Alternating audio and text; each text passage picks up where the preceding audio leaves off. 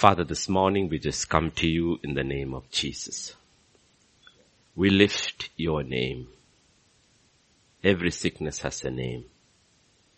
And whatever sickness is afflicting the body of Christ, and if it is something which doesn't have a name, because it cannot be diagnosed, but Father, we lift the name of Jesus. The name above every other name. And we rebuke this sickness in the name of Jesus of Nazareth. And we exalt and we magnify your word above everything else. And according to your word, we release and we receive your healing.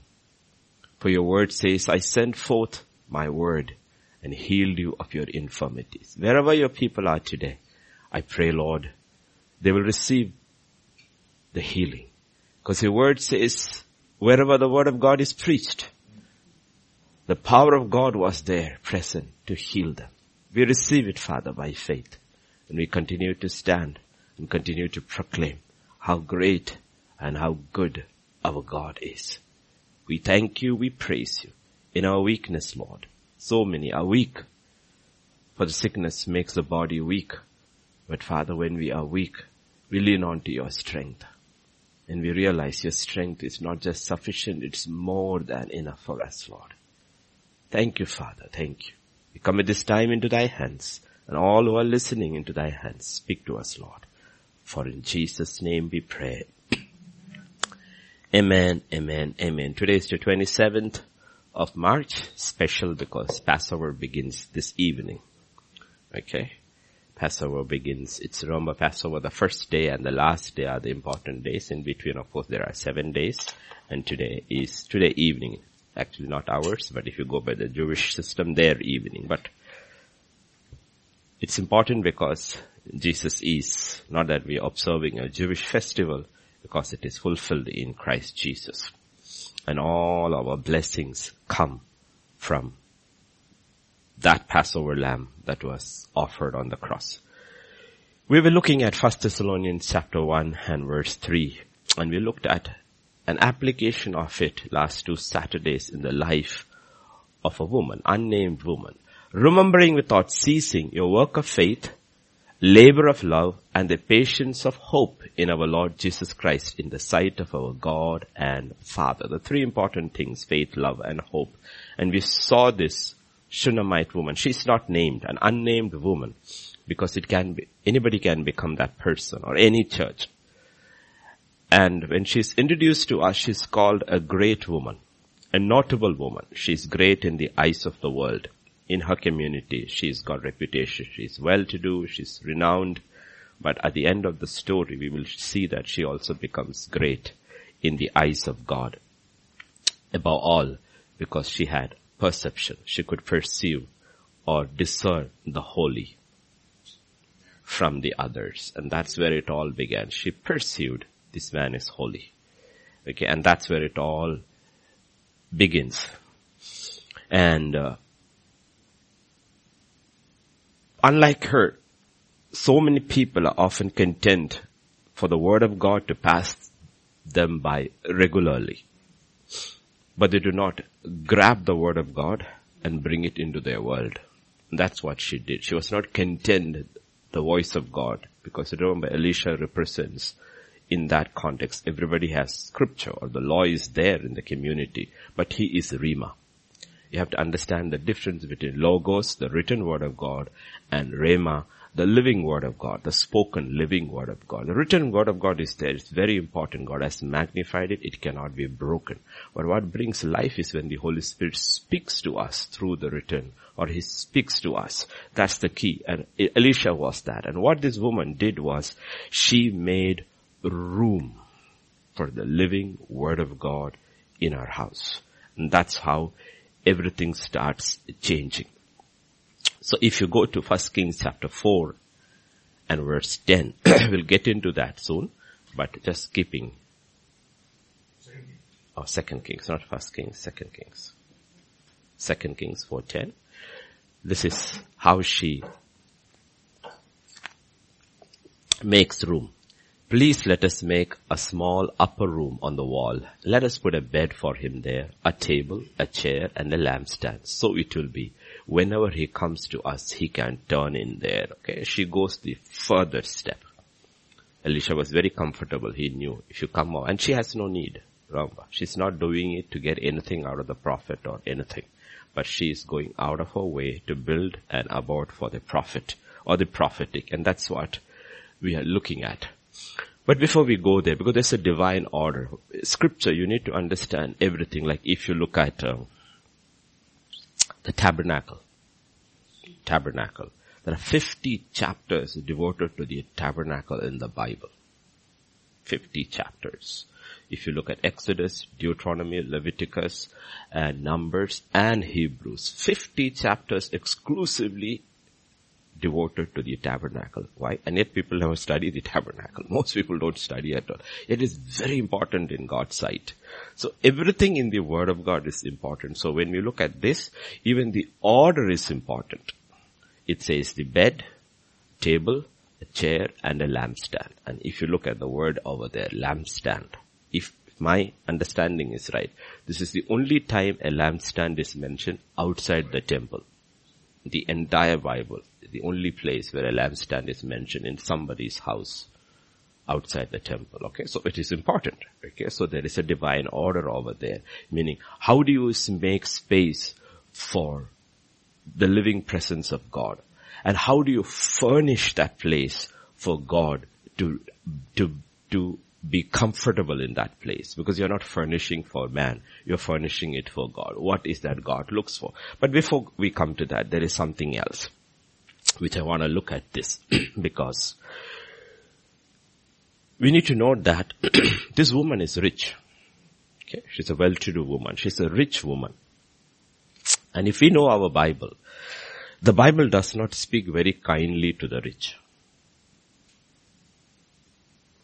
The, everybody wants to be rich and everybody in the church also want to be rich.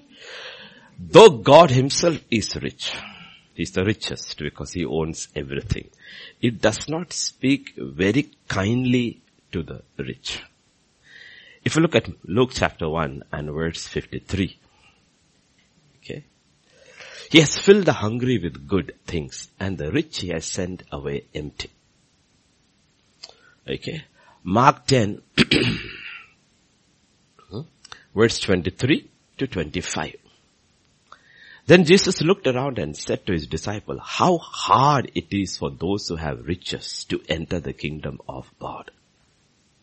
And the disciples were astonished at his words, but Jesus answered again and said to them, children, how hard it is for those who trust in riches he explains it further, who trust in riches to enter the kingdom of God.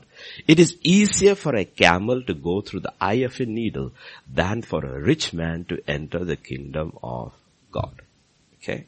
So it is not easy. Okay? We may think God is against rich people. No. He's not into any class warfare like socialists, okay? He's not into anything like that. He's not. In Matthew 13 and verse 27, God tells us the reason, what happens. Okay, no, not 27, 30, uh, 13. Oh, the deceitful of riches. One second, one second.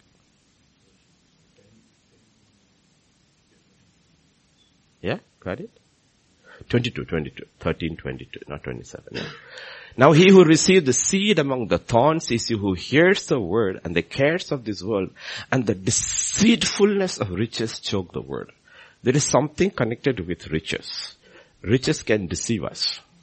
Okay, this riches cannot.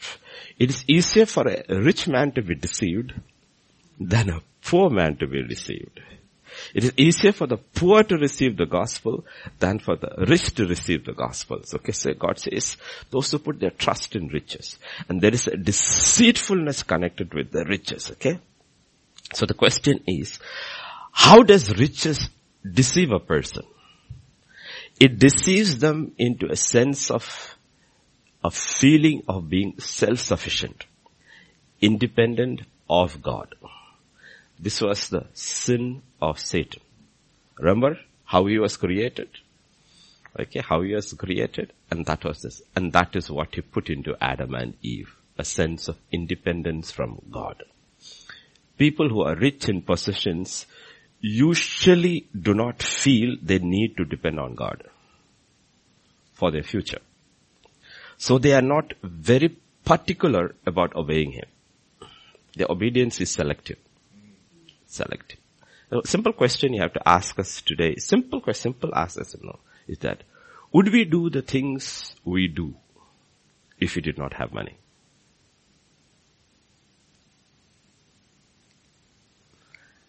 And suddenly you realize lot of things in life we would not do if we did not have money. Okay. Would we do the things if we did not have money? So was money a, did it become a blessing for us? Or is it, no? It actually does. It actually does.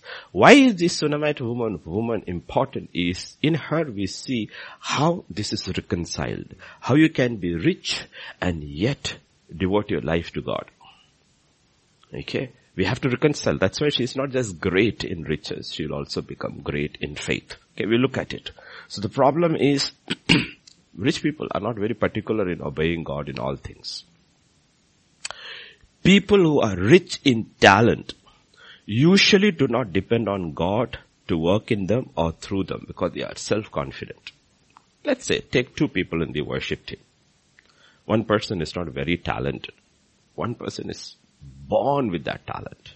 And you'll always notice, unless that person is really surrendered, is that the one who's not talented practices more. Because she knows, Lord, I need, I need you. I need you. I am weak. I need you, Lord. Prays more, maybe fast, prepares, while the other one is very confident on his talent or her talent. Not dependent. You know, this is what happens when we are rich in anything anything. Okay, this is what it happens. Okay.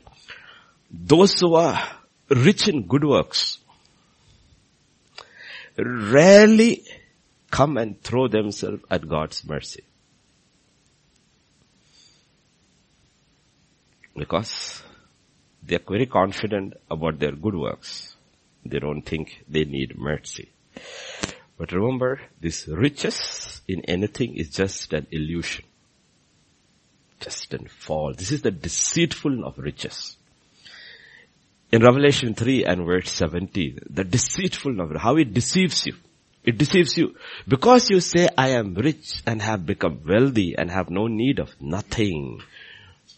And do not know that you are wretched, miserable, poor, blind and naked. What happened over there? That riches deceived this church from its real state. So there is no room for repentance because you don't even know that you need to repent and cry out to God for mercy. And you're at the verge of being thrown out of the kingdom of God. From the mouth of God where you will no, no longer be a voice of God in this world. Okay, spew you out of your mouth means this church will have no voice in God's purpose and plan. But how did this happen? Because they were deceived by their riches. They were rich and they got deceived by it. The problem is not in riches, but if you put your trust in riches, you will get deceived. Okay. Look at Isaiah 64 and verse 6, if I'm right. We are all like an unclean thing and all our righteousness, what is this? Good works. All our good works are like filthy rags. But you know what? You're deceived by it. Deceived by it. Our good works can deceive us. And you know what? We block ourselves to the gospel which demands mercy. Demands mercy. Okay. What is the gospel? Falling at the feet of God saying that Lord, I am an unclean thing. I need mercy, mercy, mercy. But the riches of good works will deceive us. Will deceive us. Okay. Please note, it is not our sin that keeps us from heaven but our false sense of righteousness. This is a deception of riches. In 1 Timothy chapter 6 and verse 17,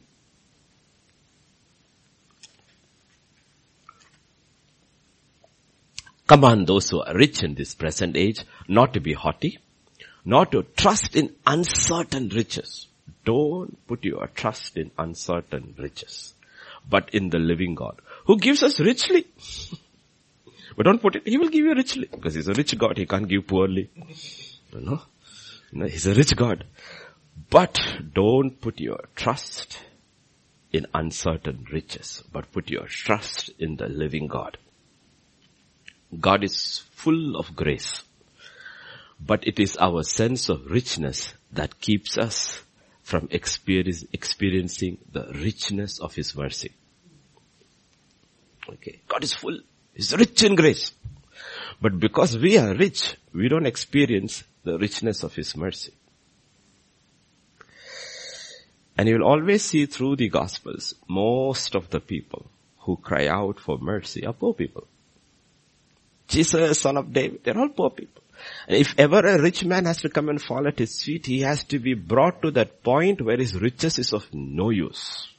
Whether it is a Jairus or a Roman center, when their riches is not going to work for them, at that point the rich man will fall at. But as long as his richness will work for him, his riches will work for him, he doesn't come. He doesn't come. Okay. So the Shunammite woman is rich. And when you ask her, what can I do for you? Can I talk to the king? Can I talk to the commander of the army? She said, I'm good. I'm good. I'm fine. I'm, I'm with my people. I'm good. Okay. So what does God usually do? He allows circumstances, situations into our lives. He allows stuff to happen to people who are rich in themselves so that they can become poor. That's why in Matthew 5, 3, the first blessing that is pronounced from the Sermon on the Mount is, Blessed are the poor in the spirit, for theirs is the kingdom of heaven. That's the first blessing. Poverty of the spirit. Luke, of course, will say poor itself without spirit also bringing over there. Okay. Okay. So, how does this woman teach us? How to reconcile James chapter 2 verse 5 and the riches of God. Listen my beloved brethren. Has God not chosen the poor of this world to be rich in faith and heirs of the kingdom which he promised to those who love him? So God has chosen the poor of this world to be rich in faith. But what happens if you are rich? What do you do? I mean, he didn't tell everybody except one guy who put, he was clinging to his, this thing. He didn't ask everybody to leave their riches and follow him. Most of the people in the Old Testament, they were all rich people. Right? So how do you reconcile this? How do you reconcile this? First Timothy chapter 6 again, verses 17 to 19. Okay. Command those who are rich in this present age not to be haughty, not to trust in uncertain riches, but in living God, in the living God who gives us richly all things to enjoy. Look at verse 18 and 19.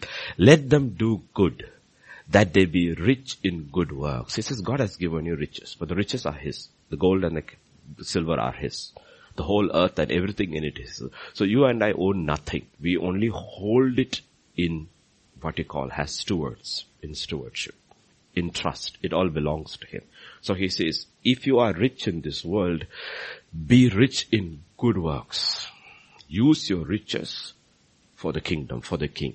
Ready to give willing to share, storing up for themselves a good foundation for the time to come that they may lay hold on eternal life. He says, you know what? You can use your riches here so that you store riches up in heaven. Okay. And that's what the Shunammite woman is doing. Okay.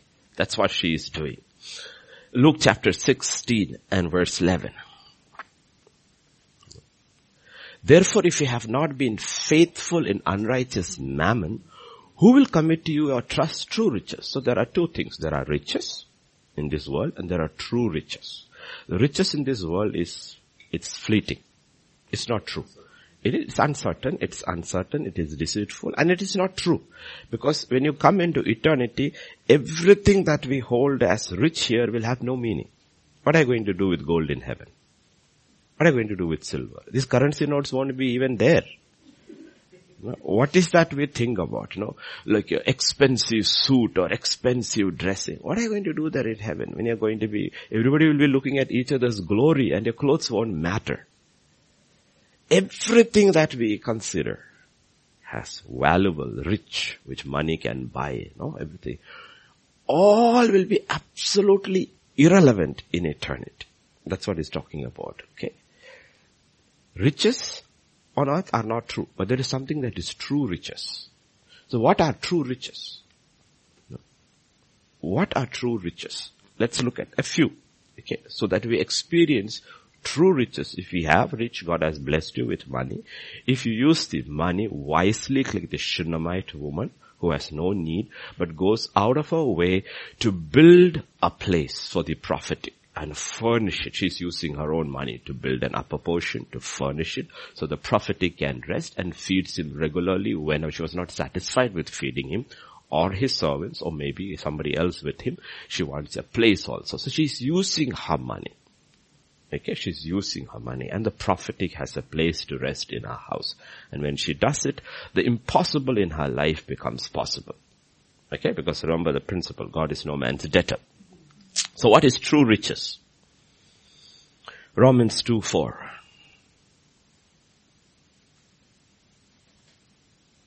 Or do you despise the riches of his goodness? Okay. You see, the poor who walk by faith experience daily the richness of his goodness. The rich man does not. Rich man does not. Because he's got enough money to buy. So he does not experience in so many ways the hand of God in his life like the one who's rich in faith. Maybe poor material, but rich in faith. He does not experience the riches of his good, goodness, the riches of his forbearance, the riches of his long suffering, not knowing the goodness of God leads you to. There is this goodness of God, the riches of His goodness. Okay. Romans 9:23.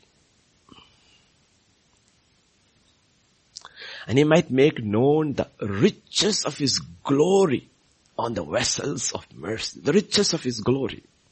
Oh, that day we will, we will all be so, ah, this is what I should have run for. The riches, because you see, in an instant everybody will know who are the sons of God because glory will differentiate everybody. What is inside will come out of them. Okay. The riches of His glory. Okay. That's the Christ in us. Romans 11.33. I'm just giving you a few. 11.33. Oh, the depth of the riches both of the wisdom and the knowledge of God. You know the amount of time and resources that is spent in gathering knowledge.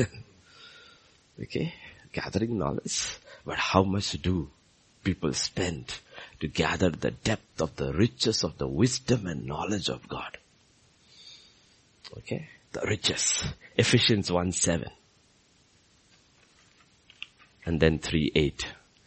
If we have redemption through His blood, the forgiveness of sins according to the riches of His grace. We have experienced only one few tablespoons of His grace so far. His grace is immeasurable. It's like the ocean. Do we understand that Jesus came full of grace? The Bible says out of His grace we have received blessing after blessing after blessing do we really know the riches of His grace? The entire new creation is a reflection of the riches of His grace.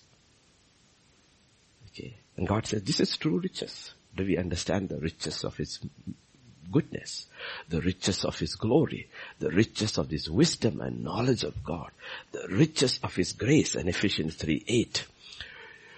To me, who am less than the least of all the saints, this grace was given that I should preach among the Gentiles the unsearchable riches of Christ. You know what happens? The riches of this world, the, the, the, the, the wealth of this world deceives us from not searching for what is real. Searching for real. It doesn't have to, but most people get trapped in this. Most people get trapped in this. You don't have to like all the men like Job and all. The test was that. And Job's wife got into that trap, but Job did not. Job did not. Okay, so we see this lady over here in whom this is reconciled. Okay. That's what Paul actually means. When I am weak, then I am strong. Okay. You need to understand that this fundamental principle. God is able to touch us only when we, where we are weak. Only where we are weak. Okay. He's able to minister to us only where we are weak. Otherwise he'll make us weak. And he's willing to wait. He's willing to, see, he has no issues with time. When people are very strong, like Moses, he's willing to wait 40 years. The whole nation is crying, but God said, I got a man to set you free, but he's too strong. Too strong. Full of Egypt. In speech and wisdom and knowledge and he's too strong. I'm waiting for him to become weak. Then I can speak to him. He's not ready. 40 years it took God to be able to speak to Moses. And the 40th year in the desert, he spoke to him. And from there is a revelation to Moses about the richness of God. Okay. And that's, that's the issue. That's the issue. Even with Jacob, we know that very well. No? Jacob is so strong. Such a strong will. He's fearful about his enemies, but very strong willed. Somebody being fearful does not mean that he or she is not strong willed. Okay, strong willed. Okay, children are very scared of ghosts and all, but they won't obey their parents. One doesn't cancel the other out. They can be very, very strong-willed. Okay, very strong. And Jacob is a very strong-willed man. That's why God has to break him, literally, physically, that he will limp all the days of his life. And even his last blessing is leaning on God's staff. Why is he leaning on? Okay. We will think, why is he leaning? Because that still hurts. Okay. So he's leaning on God now because God had to break him. And we need to understand that's what God is talking about. So we will see that. If you notice the women of faith in the, in the, in the Bible, the women of faith in the Bible, everybody was, almost everyone was barren. Everyone was barren. Sarah, Rebecca, Rachel, Hannah, Elizabeth, like all these were barren. And these are very important women. Because they all are birthing important kids. Okay. Why are they all uh, barren? Because you know what? The pride of a woman in those ages is to bring forth children, especially male children, who will continue the line. Okay. So you know what? If God had to speak to them, He had to make them weak in that area. Still they tried with concubines. You know how strong-willed they were. Passing on concubines to their husbands. Okay. You, you need to understand how we are saying, Lord, why don't you deal with me? God says, I want to, but you're too strong. Whether you are a man or a woman, you are too strong. Okay. So if you look at the Bible, the Bible says, so you don't have to be politically correct. The Bible says the woman is a weaker vessel of male and female. The woman is a weaker vessel. The Bible says that. But if you look at Hebrews 11 and verse uh, 35, the Bible says, women receive the dead raised to life again. Did you see that?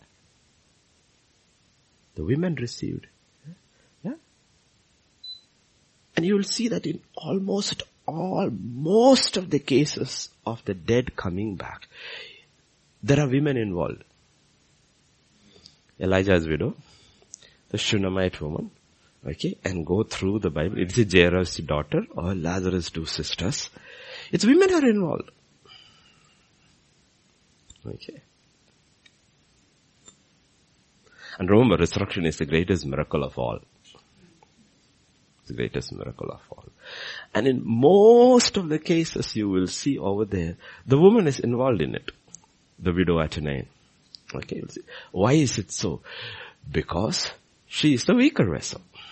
And she is afflicted, she is afflicted by death more than man. Afflicted by death by more than man. And therefore God is able to bring forth life using a woman there than a man. Than a man. Okay. Because look in the old days. Sarah died. Abraham took a. But Abraham had died, Sarah would have removed a widow all her life. Okay? Understand the difference. Okay? So you will always see this, the Bible is here. Women, it doesn't say men receive the dead to life again. It says women receive the dead raised to life again. You know why? Because the weaker vessel, to be weaker in the kingdom of God is not bad. if you lean on to God. The weaker vessel has more faith, leans on to God and receives even the dead back to life. Because they're not putting their trust in anything but on God. And we saw last Saturday how the Shunammite woman gets a dead child back. Well, the father doesn't even go. He doesn't even ask. He doesn't even ask, how is the boy? My head, my head, take it the mother. And the boy is dead. And she says, saddle me. And he says, where are you going now? He says, it's well. He doesn't even ask about the boy. Okay, he doesn't even ask about the boy. So we have the faith of the Shunammite woman. She is rich in wealth. She is rich in faith. And she is rich in good works. This is the combination God wants to give us. And we have to understand one, the deceitful nature of wealth. We do not put our trust in riches. Three, if we have been given riches, we have to be very sure we are not only rich in wealth, we are rich even more in good works. Good works. That's where the Shunammite woman is and that's why she's not even named. She's put across as a real person in history, but saying that anybody can be like her. Okay? So verse chapter 4 and verse 10. Kings.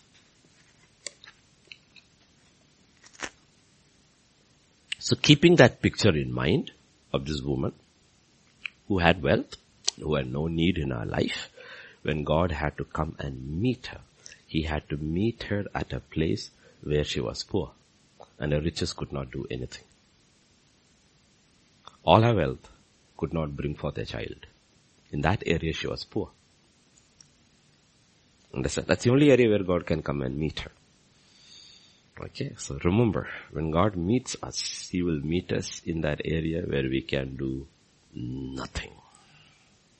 Can do nothing. As long we can do something about it and we are doing something about it, God will stand apart and watch. He won't do anything. Okay? But that's how grace works. Grace, you cannot add anything to it. You are saved by grace and grace alone. You cannot be saved by grace and anything else. And everything that God does in our life is through grace. And if grace has to work in my life, I have to be very sure that I'm not adding anything to it. And that's where our struggle comes. In this woman's, she's got everything. But she doesn't have one thing. That is, she doesn't have a child. And she has closed that chapter because she's so reliant on getting things. She's a good lady, not a bad lady. Okay, she's not a bad lady, but she's so used to getting everything done because she has money and she has got influence. Okay, money and influence. She does not even think about this. Okay, but God comes and meets her. That's why she said, don't deceive me. Don't deceive me. Right? Isn't that what she says? Don't deceive me. What does it she means? Yeah? Yeah. Yeah, basically saying that don't deceive me. Why does she say that? Because she has not been deceived by the deceitfulness of wealth. Okay? Okay? Deceitfulness of wealth. If, no, do not lie to your maidservant. Basically he's saying don't give me false hope, don't deceive me. Okay, don't give me this thing. But God meets her at that point. Because that's one thing she cannot do and he meets her. And always, no, we'll need to realize, no, that one thing which we are not able to do if God is not meeting us there, it is because it hasn't become so important to us yet. It's somewhere lower down in the category.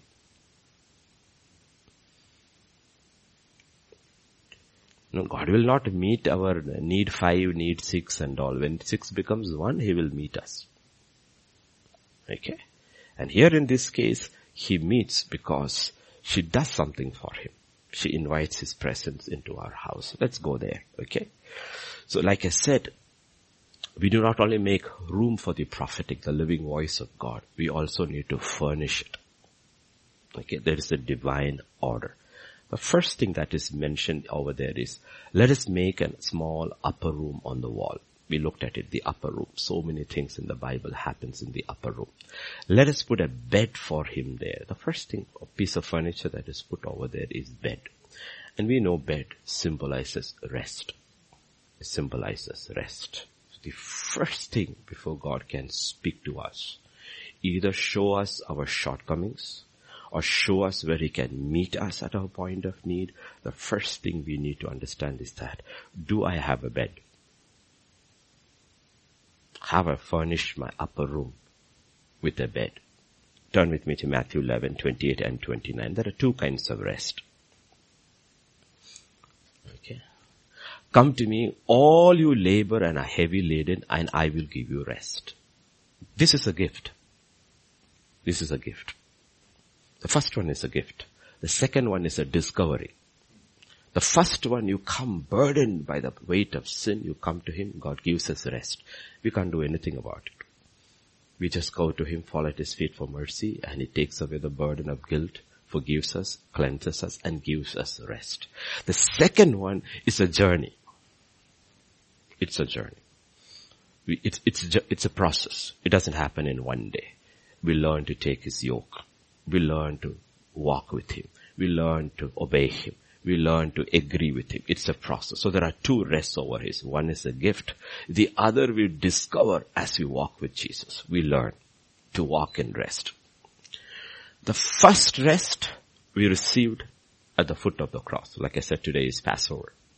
This evening. We received at Colossians 1 and verse 20. How did we receive that rest?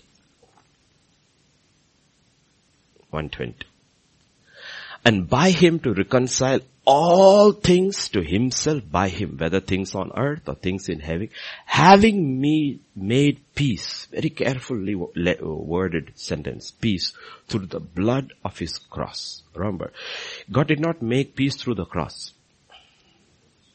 God did not make peace through the blood. He made peace through the blood of his cross. Because many, like I said, thousands of people have died on the cross without no effect on humanity. Okay, Thousands. Only Jesus' death on the cross has done something for man, has brought reconciliation and peace. And Jesus shedding of his blood. But his blood had to be shed on the cross because the prophecy, had the word of God cannot be broken. Cursed is the man who hangs upon the cross. But he not only had to hang, he also had to bleed because blood was in Leviticus says was offered as atonement because the life of the creature is in the, in the blood. So Jesus' life was being offered on the cross and God made peace through the blood of his cross. That's the first rest. Come to me. Come to me. Okay. So we are not ashamed to preach about the blood. We are not ashamed. People will think, why are these people singing about blood, blood? We are the only set of people, Christians, believing Christians, are the only set of people who will sing about the blood. You will see nobody anywhere singing about the blood. We are the only set of people who will boast about the cross and glorify about the cross of Jesus Christ, which is basically the executioner's chair. Nobody would sing about those things. What is the cross? It is executioner's hangman's this thing. Okay? And that's what we sing about. Why? Because we know our rest comes from that. So this is first rest God is talking about. When you have made an upper chamber for me where you want me to dwell with you and you want to hear my prophetic voice, my living voice, you need to be at rest. One rest is the rest by coming to Him and pleading the blood and believing in the blood and that burden is gone. And second, continuously walking in that rest. That's what the bed symbolizes. Bed is where you go to rest. Come to me all who are weary and heavy laden. I will give you rest. But if you do not have that rest, the nature is this. Isaiah 57 verses 20 to 21. 57 and verses 20 and 21. The wicked are like the troubled sea when it cannot rest, whose waters cast up mire and dirt. There is no peace, says my God, for the wicked. See, the, the bed symbolizes rest. You could be multi-billionaire with the best comfortable bed and its trappings that money could ever buy. Okay. And your room is at the ambient temperature suited for your body. You have everything, but you don't get rest. You don't get rest. God says, I give my beloved rest. I give my beloved rest. And he says the wicked are like troubled sea. They cannot, it cannot rest. They cannot rest. There is no peace. No rest, no peace. No rest, no peace. That's why they have to be on drugs to fall asleep. Okay. You got everything, but you have no rest. You have no peace. Okay. So we need to understand these are things which you have to be very, very careful about. Okay. Because the bed, symbolically, the bed is used. Okay. Bed used for rest.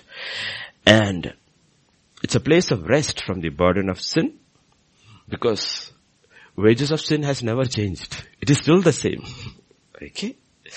And God can cast you also into a bed you don't want to be in Revelation chapter 2 verses 21 to 23. If you go into the world and you are going to, going to be with the world, I gave her time to repent of her sexual immorality and she did not repent. This is to a church. Indeed, I will cast her into a sick bed and those who commit adultery with her into great tribulation unless they repent of their deeds. And I will kill her children with death and all the churches shall know that I am he who searches the minds and the hearts and I will give to each one of you according to your works. If you go to verse 22, what is that? There is something called a sick bed. We're not talking about physical sickness, not just that alone.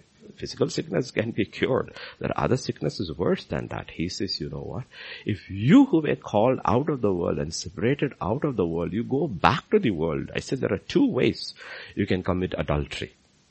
Okay? We were wedded to the law. We are wedded to the law. So the only way we could get married to Christ Jesus was to die to the law. The law is not going to die. So I had to die to the law. That's in baptism, I died to the law. So after being wedded to Christ or engaged to Christ, I go back to the law. Like there's a whole part of the church which has gone back to the law. They're celebrating all the Jewish festivals and everything and all. Remembering them and understanding the deep meaning is fine, but going the Jewish way, you're going back to the law, you're committing adultery. You have forsaken and gone back to your old husband. Gone back to your old husband. Okay, and you see, these are the reasons symbolically the old covenant banned it a man divorces his wife and he, later she goes back to him, the Lord uh, did not allow it. Say, what's the problem? The problem is because all this symbolizes something in the new covenant. You cannot go back to the law. In the same way, when we are baptized, we are saved from the world. You can go back to the world. The two ditches on both sides. And he says, when you do that, you know what? I will cast you to bed. Okay, can I be, can I, can I have an NIV? An NIV puts it in a little different shade. I will cast on her a bed of suffering, a bed of affliction, bed of affliction. Hmm? You will see cast on. How do you know? There are Christians who have no rest at all. They're Christians, they're born again, they're believers. They have no rest at all. No rest at all. All. Because God has cast them into a bed of affliction. Okay? So there is a bed of rest and there is a bed of affliction. We are talking about people within the body of Christ because this is written to the body of Christ. In Psalm 41 verses 1 to 3. 41 verses 1 to 3. Blessed is he who considers the poor. The Lord will deliver him in time of trouble. Okay, so she's blessed. For she looks and says, she, oh, poor man, he seems to be going up and down, up and. You know how the prophets, you know how Elijah was. They have, though they usually don't even have one jola. One bag they may have, that which Gehazi will carry. That's all they have. Okay? Poor man, he must be hungry. No? Okay. Blessed is he who considers the poor. The Lord will revel, uh, deliver him in the time of trouble. The Lord will preserve him and keep him alive, and he will be blessed on the earth. You will not deliver him to the will of his enemies. Verse 3. The Lord will strengthen him on his bed of illness. You will sustain him on his sick bed. Sickness can come to both categories, but God says, you know what? I will strengthen him on his bed of illness and I will sustain him on his sick bed. I will not cast him into the bed of affliction. Sickness may come, but in his sick bed, I will sustain him. And his bed of illness, I will strengthen him. You know why? Because he showed mercy to the poor. He did not, he was not deceived by his wealth. He was not deceived by his wealth. Instead, he used his wealth. He was a good steward of his wealth. Okay. And therefore, even in his sick bed, he has rest. His sick bed, he has rest. He's not lying there panicking. He knows, I will not die, but I shall live and declare the works of the Lord. So his sick bed also he has rest. Anybody can fall sick. The question is when you are sick, have you lost your rest? Okay. On the other side, God has cast them into a bed of affliction. On this side, in the sick bed, okay? I will cast you into a sick bed is what NKJV said. Other hand here, in the sick bed, he is being sustained and he is being strengthened. So we need to understand what rest means or what the bed means. Okay? Second thing, what rest. Romans 8 verses 1 and 2. Therefore there is now no condemnation to those who are in Christ Jesus who do not walk according to the flesh but according to the spirit. What does the Bible say? It says, you know what? You have rest from condemnation. Hmm? Condemnation. You cannot escape. A lot of people do a lot of stuff in the habit just because they are feeling. And that's an escape route. Escaped. You need to understand why do people do what they do? Why do they drink? Why are they on drugs? Why do they watch movies without an end? Why do, why do they go shopping? All these holics, whatever. Not holics. Okay. Whatever you are into is basically to escape guilt and condemnation. Escape. No, because if you, if they sit still for 10 or 15 minutes and where to start thinking, they will become restless. So they have to keep themselves busy, busy, busy, busy, busy, busy, busy. Honestly, take, simply telling, they cannot enjoy anything. The only thing they can enjoy is their addiction. But that is to escape condemnation. You know? They're simply like uh, Lady Macbeth. She's got everything. She got the kingdom also. Okay. And nobody is condemning her. She's condemning herself. All the perfumes of no, blood, blood, blood, blood, blood, blood. It's nothing. One spot. Okay. Condemnation. And you need to realize guilt and condemnation is what weighs people down. And God doesn't want us to work like that. Live like that. The first thing he offers is that, you know what, you don't have to walk under condemnation. He gives you rest from condemnation. Acts chapter 24 and verse 16. This being so, I myself always strive to have a conscience without offense towards God and man. He says no condemnation. I live without condemnation. Before God or before man. So, see, we need to look at these people and understand how could they function like this? They could, they could be beaten and chained and thrown into the desert, in the wilderness, in the sea. But they're always under rest. You know what? Because they had never condemnation. They were never condemned. They knew they were right with God and they were right with man. They were right with God and right with man. So they had the rest which God promised. That's the rest, ongoing rest, the second rest as you walk with Jesus every day as you walk with Jesus. You put things right. You put things right. Okay? You put things right with God. Second, uh, the third thing. You have rest from labor.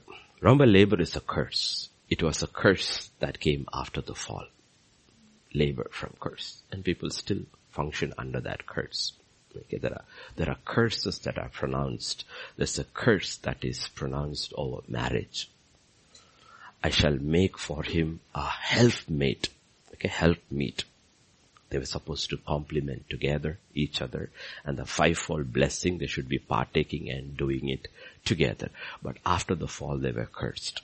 Your desire shall be for your husband and he shall, but he shall rule over you. The complement, they were supposed to complement each other became competition and you have all the misery of marriage based because of that curse. The most miserable institution on planet earth is marriage. Why? Because of the curse. The only way you can come out of it is by coming out of the curse. Coming out of the curse. Second, next thing that is cursed is work is cursed. Work was fun. Okay, I'll put this on. You want to put the AC on? And if you don't want to be under the vent, come sit that side. I'm Anna and I'll sit on this side if you don't want to be under the vent. So we shall be um, generous to both, uh, what? Righteous to both. Okay. Okay. Is the sound too low, Sammy? I can increase my volume. Yeah, okay. It's okay? And can hear? Okay. Okay. So you need to understand why these things happen. That's why I said Genesis is such an important book because Genesis means origins. The beginning of everything, the beginning of the fall, the beginning of redemption, everything is there in the first three chapters of Genesis. First three chapters gives you everything. And if you don't understand it, and you understand what Christ did, the promise of the Passover lamb also is there in this thing. Everything is there in Genesis 1, 2, 3, the beginning of everything. So if we don't understand it, we don't know how to fight it and overcome it. So one of the things that is cursed is work. Work becomes labor. Okay. So we call them labor force. okay. They, we call them laborers. Right? There's a difference. What is labor for a believer when he is working for God? It's labor. Because nobody can work for God. Okay. It becomes labor. Unless you allow God to work through you. That is the only thing God accepts. A lot of people labor because they're working for God. Nothing they do is per se bad, but they labor. They labor. You're working for God instead of allowing God to work through you. When you learn to allow God to work through you, suddenly it becomes work and you have rest. Okay, let's turn to the important portion. Hebrews chapter 4 verses 9 to 11. 4, 9 to 11. There remains therefore rest for the people of God. So God first calls us to rest. Okay. For he who has entered his rest has himself also ceased from his works as God did from his. So what is the first thing we do? We stopped working. Working. And verse 11, what should we do? Therefore let us be diligent to enter that rest lest anyone fall according to the same example of disobedience. Okay. So God does not ask us to work first. He asks us to rest first and then work. We have heard this so many times, but it does not matter how many times we hear it. Unless we practice, we still will be laboring. Let me show you the difference. What is, how do you spiritually get this principle? Turn with me to 1 Corinthians chapter 6, verse, uh, 3, uh, verse 6 and 7. Chapter 3, 6 and 7. I planted, that is work. Apollos watered. That is work. But God gives the increase. Then neither he who plants is anything nor he who waters, but God who gives the increase. What does it mean? What does it simply mean? I'm only responsible for the work. I'm not responsible for the result. God is not like your company. Not like your company. We were only called to be faithful and not successful. See, understand. We were only called to be. The, the, the company doesn't want you to be faithful. They want you to be successful. And they don't care how you become successful. God has never said. He does not say, well done my good and successful servant. He doesn't say that.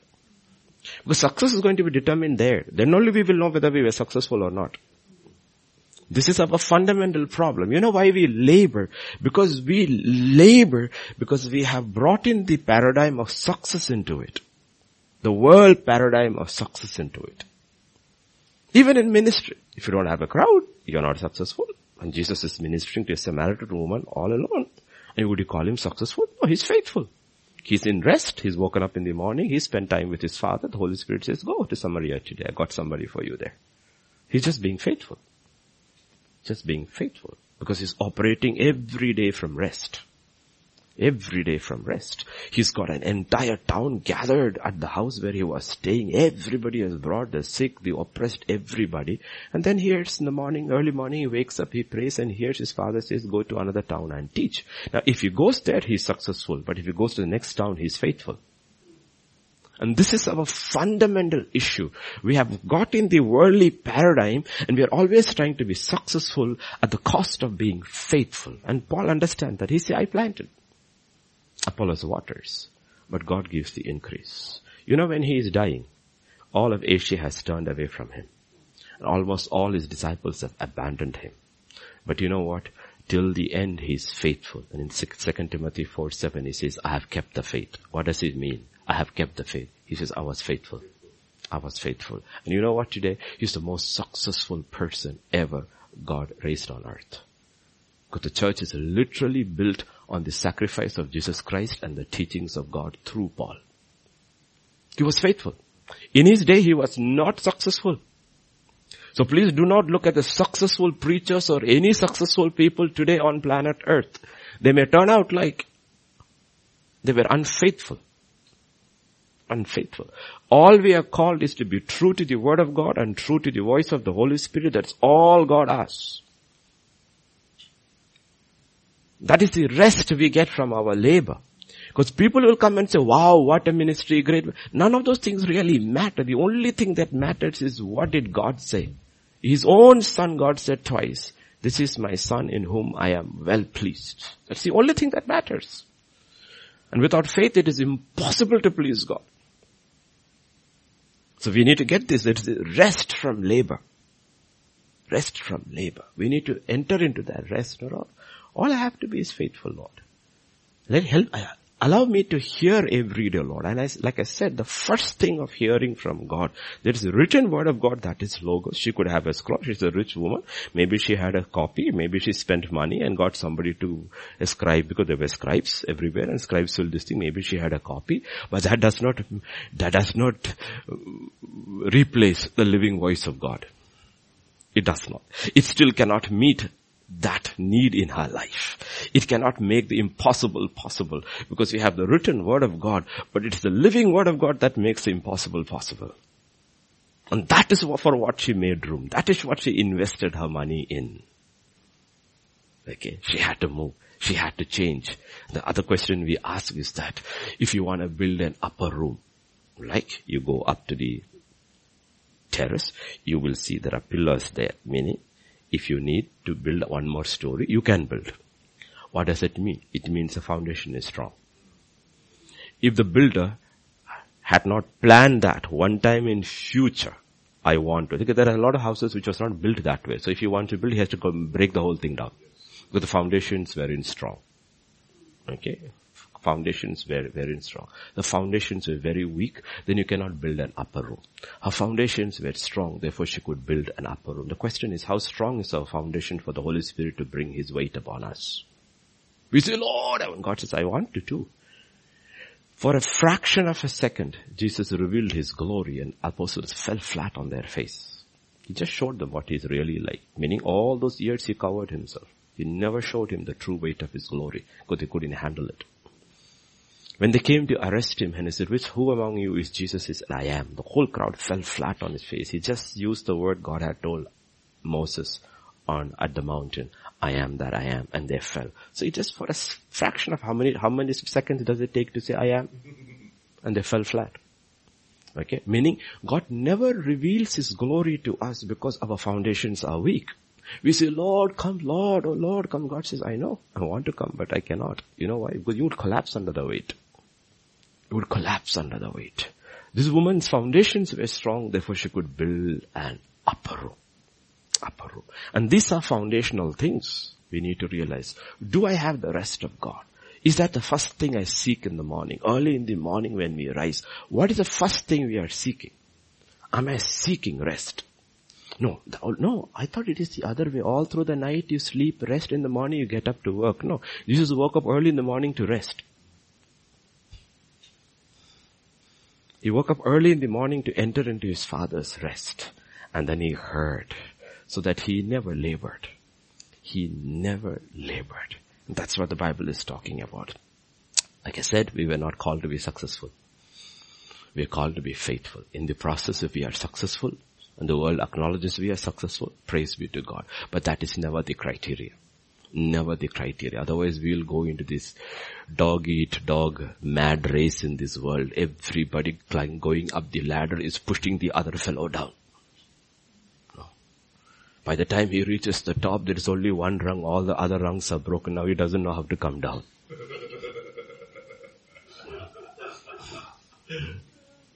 You know? It's a very, it's a very, it's a very dangerous thing. It's a very dangerous thing. It's a very dangerous thing know, and this is what happens. Like if you look at the condition of our country, there are only two leaders. If you ask what are the names of the CMs in all the states controlled by, nobody knows. Only two leaders. Everywhere there and around. If they both fall ill, what will happen? you know, this, this is, this is not how it works. This is not how it works. Okay, this is not how it works. Okay. So we, we, we need to understand how we are not called to be successful. Okay. God will make us, I'm not saying God will not make us successful. He says you shall be prosperous and successful wherever you go, told Joshua on one condition. Don't to the left or the right. Stick to my word, meditate upon it, and don't let it depart from your mouth. Okay, when you speak, let it be the voice of my Holy Spirit. When you speak, it should be Rhema. It should be Logos. Okay, and you will see he learns a lesson and he becomes successful at the end. Exodus 33 verses 13 and 14. Okay, Exodus 33, 13 and 14. Now therefore I pray, if I have found grace in your sight, show me now your way that I may know you, that I may find grace in your sight, and consider that this nation is your people. This is Moses praying to God. He said, my presence will go with you and I will give you rest. He gives you rest. This was the most faithful man in the old covenant. Not the most successful man not the most successful man. Because why? He could not take anybody in. So he was not successful. But he was faithful. And the writer of Hebrews says he was the most faithful. He was in the house of God as a servant. He was the most faithful. But if you look at him, he himself could not enter into the promised land. So was he successful? No. 600,000 men, women and children he brought out, of which only two men made it onto the other side. All the others, 500,000, 999,990 had perished in the wilderness, including him. So was he successful? No. But was he faithful? Yes. He was faithful. And what did he have through it all? He had rest. He had rest. Okay. He had rest. That's what God is talking about. He had rest. Okay. We have to get that into our heads. If we don't get that out of our heads, we will run like the world does and we will wonder, Lord, why am I restless, Lord? Why am I restless? Because this is this gospel that has been preached, which basically is the world packaged in Christian terms, where if you have to be, if you are approved of God, then you need to have all these things into your life. And it's not true. It is not true. When Jesus died on the cross, he died alone. Nobody believed on the day when he rose from the dead, nobody was there by the tomb. Nobody believed. Oh, they were all good men and women. Let us say all the apostles were good men. His mother was a good lady. All these women also were good men, women. Even Mary who came there, she came to anoint the dead body. Let us be honest about it. Nobody believed in him. The most, they may have believed for me. See, it doesn't matter what you believe in here. If you don't believe in the resurrection, you are doomed. What you need, I need to do to believe is in that, you know what? Jesus lived a righteous life. Hallelujah. Jesus died on the cross. Yes. But if Jesus did not rise from the dead, we are still doomed. And you need to realize on resurrection Sunday morning, nobody believed in the resurrection. So it doesn't matter how good they were. They did not believe in the resurrection. And he had kept on telling them, three days, three days, three days, Jonah, three days, I will rise, I will rise. Nobody believed. Nobody believed. So when he died, he died alone. Was he successful? No. When he rose, he rose alone. Nobody to greet him. Was he successful? No. But the Bible says he was faithful. He was faithful. When we are faithful, success will follow us. We may not see it in our lifetime. May not even see it in our lifetime. Only eternity will show us how successful we were. All the success we see now is worth nothing if it is not counted in eternity. But if we are faithful, then God will consider us successful then. Well done, my good and faithful servant. Take charge of ten cities. Now he's successful. And he's successful forever. Okay. So we need to understand what rest means. The first thing she prepares is a room, upper room, and the foundations are strong. She makes room for the prophetic, for the Holy Spirit to come and live and abide with her and bring all that you can. You can rest. Okay. Remember, this is not a person resting in God.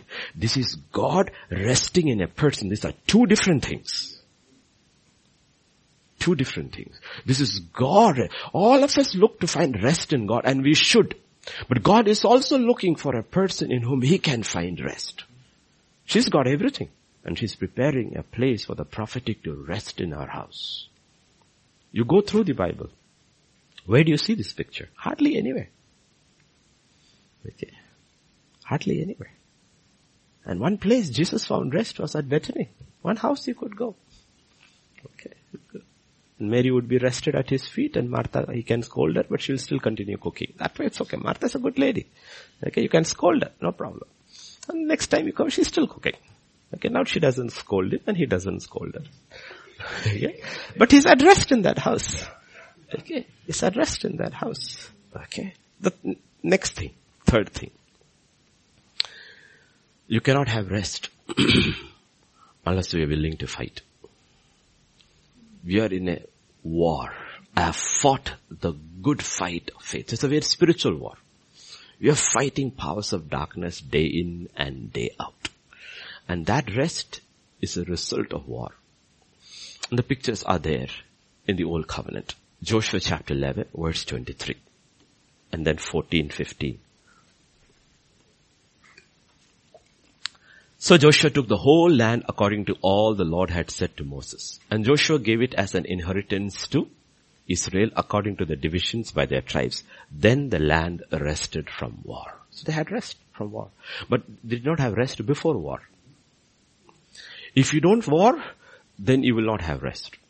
So the first generation could say that we did not fight. Yes, but you didn't possess either. You wandered in the wilderness. What do you eat? The same thing. What do you drink? The same thing. What do you wear? The same thing. What's on your feet? The same thing. Are you going anywhere? Nowhere. Are all the promises yours? Yes. Have you um, fulfilled one promise? No. Why? Because you are not willing to fight a single battle. So there is a rest that comes after war. 14, 15 and 21, 44. And the name of Hebron, okay? Then the land had rest from war. Okay? And 21, 44 the Lord gave them rest all around. According to all that he had sworn to their fathers. Not a man of all their enemies stood against them. And the Lord delivered all their enemies into their hand. Okay. So the Bible talks about it. There is a rest God promises his people. The Bible says. If Joshua had given them rest, if you go to Hebrews uh, 4, yeah, we don't have to go there. Okay, it's okay. If Joshua had given them rest, God would not have talked about another day. What Joshua gave them was a physical rest. The old covenant, you had to have all your enemies under your feet. Then you had rest. In the new covenant, we are given a greater rest. We have given power and authority to keep all our spiritual enemies under our feet. Our feet. Okay? Our feet. And that's what we need to realize. Under our feet. Behold, I give you power over all the power of the enemy. You shall trample upon snakes and scorpions and they shall by no means harm you. know. Okay? We rule over powers of darkness. They don't rule over us. They don't rule over us. And you know what happens? You have rest. So it doesn't matter what your physical situation is. You could be in prison. You could be beaten. You could be flogged. You could be hungry. You could be naked. All these things are there. Paul went through all of it. But the enemy was always under his feet. You couldn't get him to do anything contrary to his faith. The whole idea is the devil uses these things to stop us. Stop us. You know? Will sickness stop us? No. Sickness won't stop us from praying. Sickness is not going to stop us from preaching. Then the devil is over us. Can sickness come to a believer and unbeliever? Yes. It can come on anybody. But the question is, how do you deal with your sickness? How do you respond in your sickness? Does your praise go out? Does your proclamation go out? Does your prayer stop? That's the thing God is talking about. Because what the devil does, God allows. But intention is different. Intention is different. That's what James says in 112, if I'm right. Right? 112, if I'm right. Blessed is the man who endures temptation. For when he has been approved, he will receive the crown of life which God has promised to those who love him. No? We have to be approved. Okay? So, rest comes only after war. So you see, the bed is there. The bed is there. The first piece of furniture she puts in. First thing which you, we furnish that upper room is that we see that we have rest. Rest with God. And a continuous rest. Rest from condemnation. Right?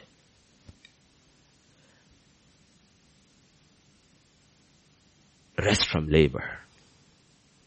Don't get into this rat race. Don't get in. I'm honestly telling you, don't get into this rat race. And when compliment, people compliment about your work, take it one, one year and take it, don't put it on your profile. You know what will happen? You yourself will be now running after adulation. You, unnecessary pressure comes upon you. You put, God didn't put it on you. You did it. God didn't put it on you. Oh, last time when I did, five people put thumbs up. Next time, seven people. Now it's going up.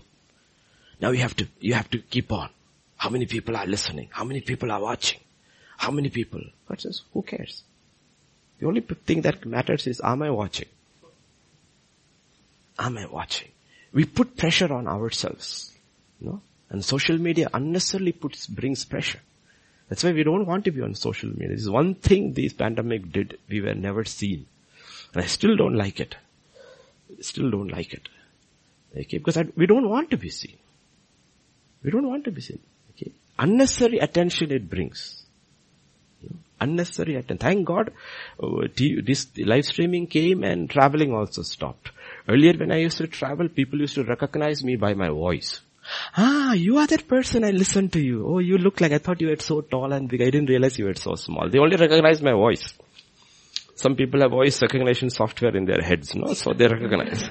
But now it is more difficult because they see your face. Hmm? No, we don't want to be recognized. It is not, because you know what? Every compliment you receive is taking credit before the actual judgment. Okay, actual judgment. Day of judgment is not come yet. On that day you will realize whether you are worthy or not and you have this head full of crowns received on earth and end up bareheaded over there, okay? You don't want that. You don't want that. So you need to realize there is a rest God has promised. Rest. Any man who enters into God's rest ceases from his works. I don't have to do anything which God doesn't want me to do. I am good. I am fine. Okay.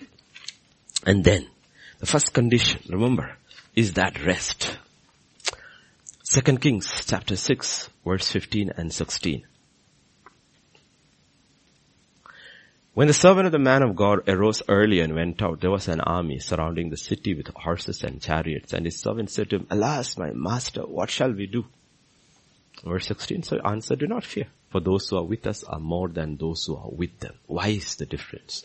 Because Elisha is in a point of rest. Therefore, he's not afraid is able to see what Gehazi is not able to see. Okay. Why is that the first piece put is rest? It is only when we are in the position of rest, God can speak to us and show us things. If you are shaken, if you are restless, if you are fearful, God, however much He loves us and wants to speak to us, He's not able to speak to us. First He says, calm your nerves. A lot of people says, I want to hear, but why are they not able to hear? Why is they both probably were in the same room. They both probably slept the same hour. Gehazi woke up and went out. Elisha is in rest. What is this? What is the difference? Two people in the same house. Both woke up. One went to Facebook. The other went to the book. the one in Facebook is troubled. Went to the news channel. It is troubled. Which news gives you good news? There's only one news which is called good news. That people don't read. Every other news channel they read. And you know what? Alas. My master, alas. The man who has put his face in the good news, he says it does not matter. What does he say? More is with us than who are with them. Isn't that true? More with us. The angelic host that surrounds us.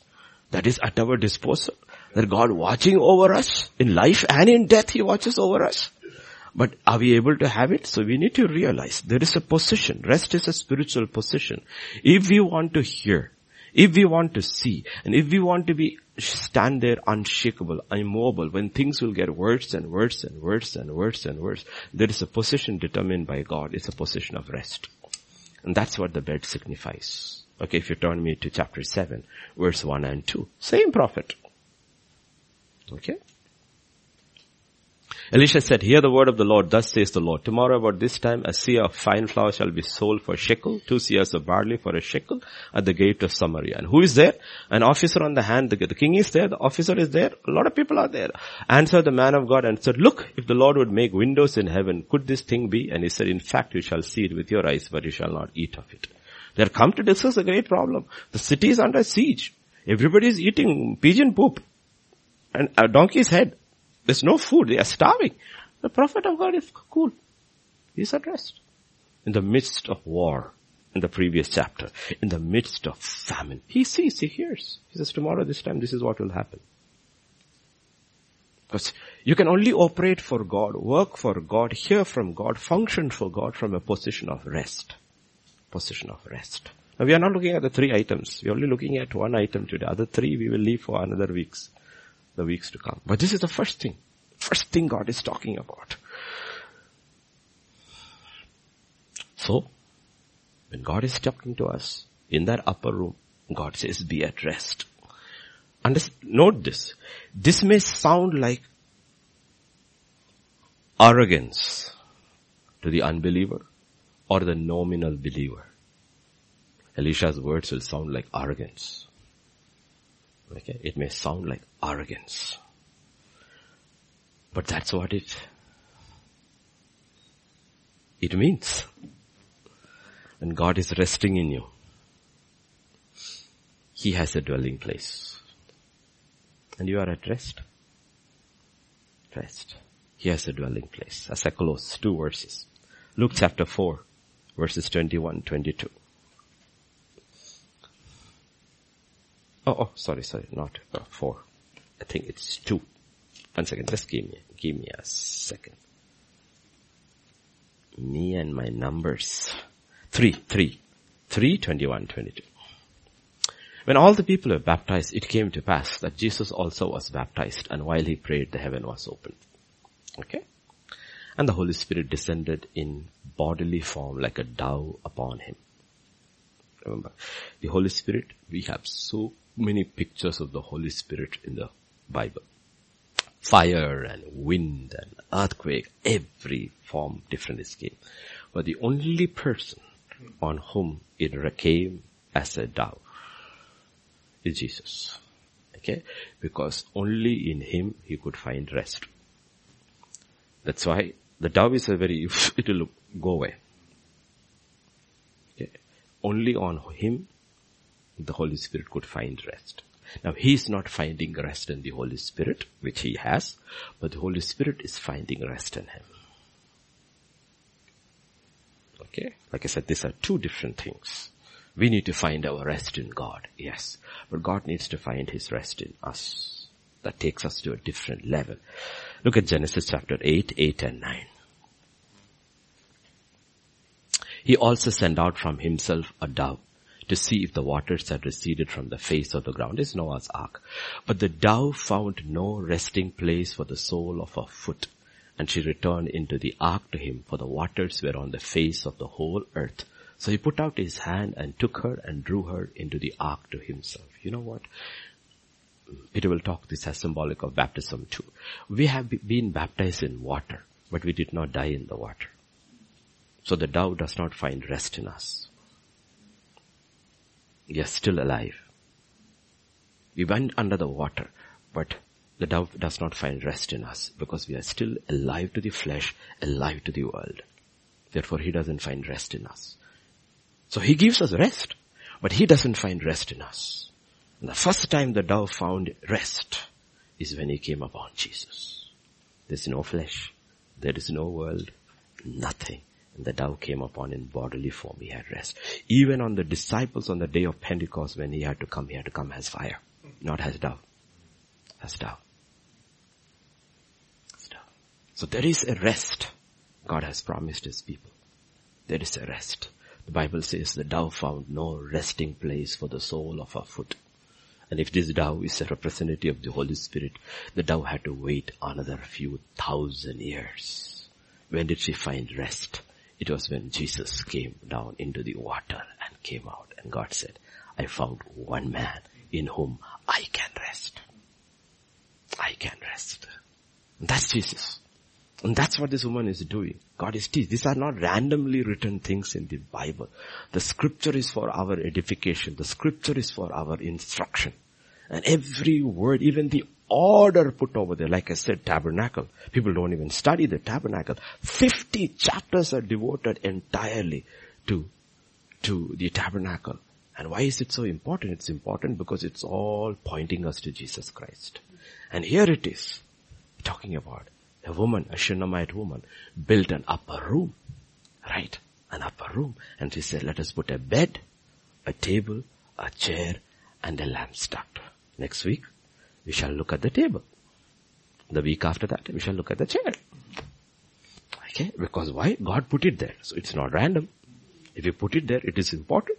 Just because we, I, I, I taught today about the, about the bed. Is it exhausted? No. In the days to come, I will keep learning things which I did not even understand today. Because that is your walk with God. That's a walk with God because God will reveal to us, like I said, we cannot handle it. Because our foundations are not strong. There was only one man on whom God could dwell in him in his fullness. That's what the Bible says. Meaning Jesus in the flesh could take the weight of God. Could take the weight of God, the glory of God, the weight of God completely. You know why? Because there was nothing of flesh in him. He says, I see what I, my father does. I speak what he says. There is nothing of me in me. Therefore God could dwell in him in his fullness. In his fullness. Therefore he was always at rest. The only time he was restless was in the Garden of Gethsemane. And it was not about the cross. It was not about the pain. It was not about the suffering. It was about sin. It was about sin. Because he is the divine God from eternity has never known sin. And he knew the next day sin would come upon him. That's why he asked, Father, is there another way? He's not a wuss. He's not afraid of pain or anything of those things like that. He's not that. This is one thing. He knows sin is going to come upon him. And that's something which he has never in eternity. Second, he knows when that happens, eternity, for the first time, the Trinity will be divided. The Father will turn his face away from him. And that's why he's restless and he starts sweating blood. It's the only time. Only time. But he reverts back. His default setting, not my will, but thy will be done. Not my will, thy will be done. And that's what God is telling us this morning. So this morning, even as we are here and we look to the Lord, else come and pray, no? Close in prayer.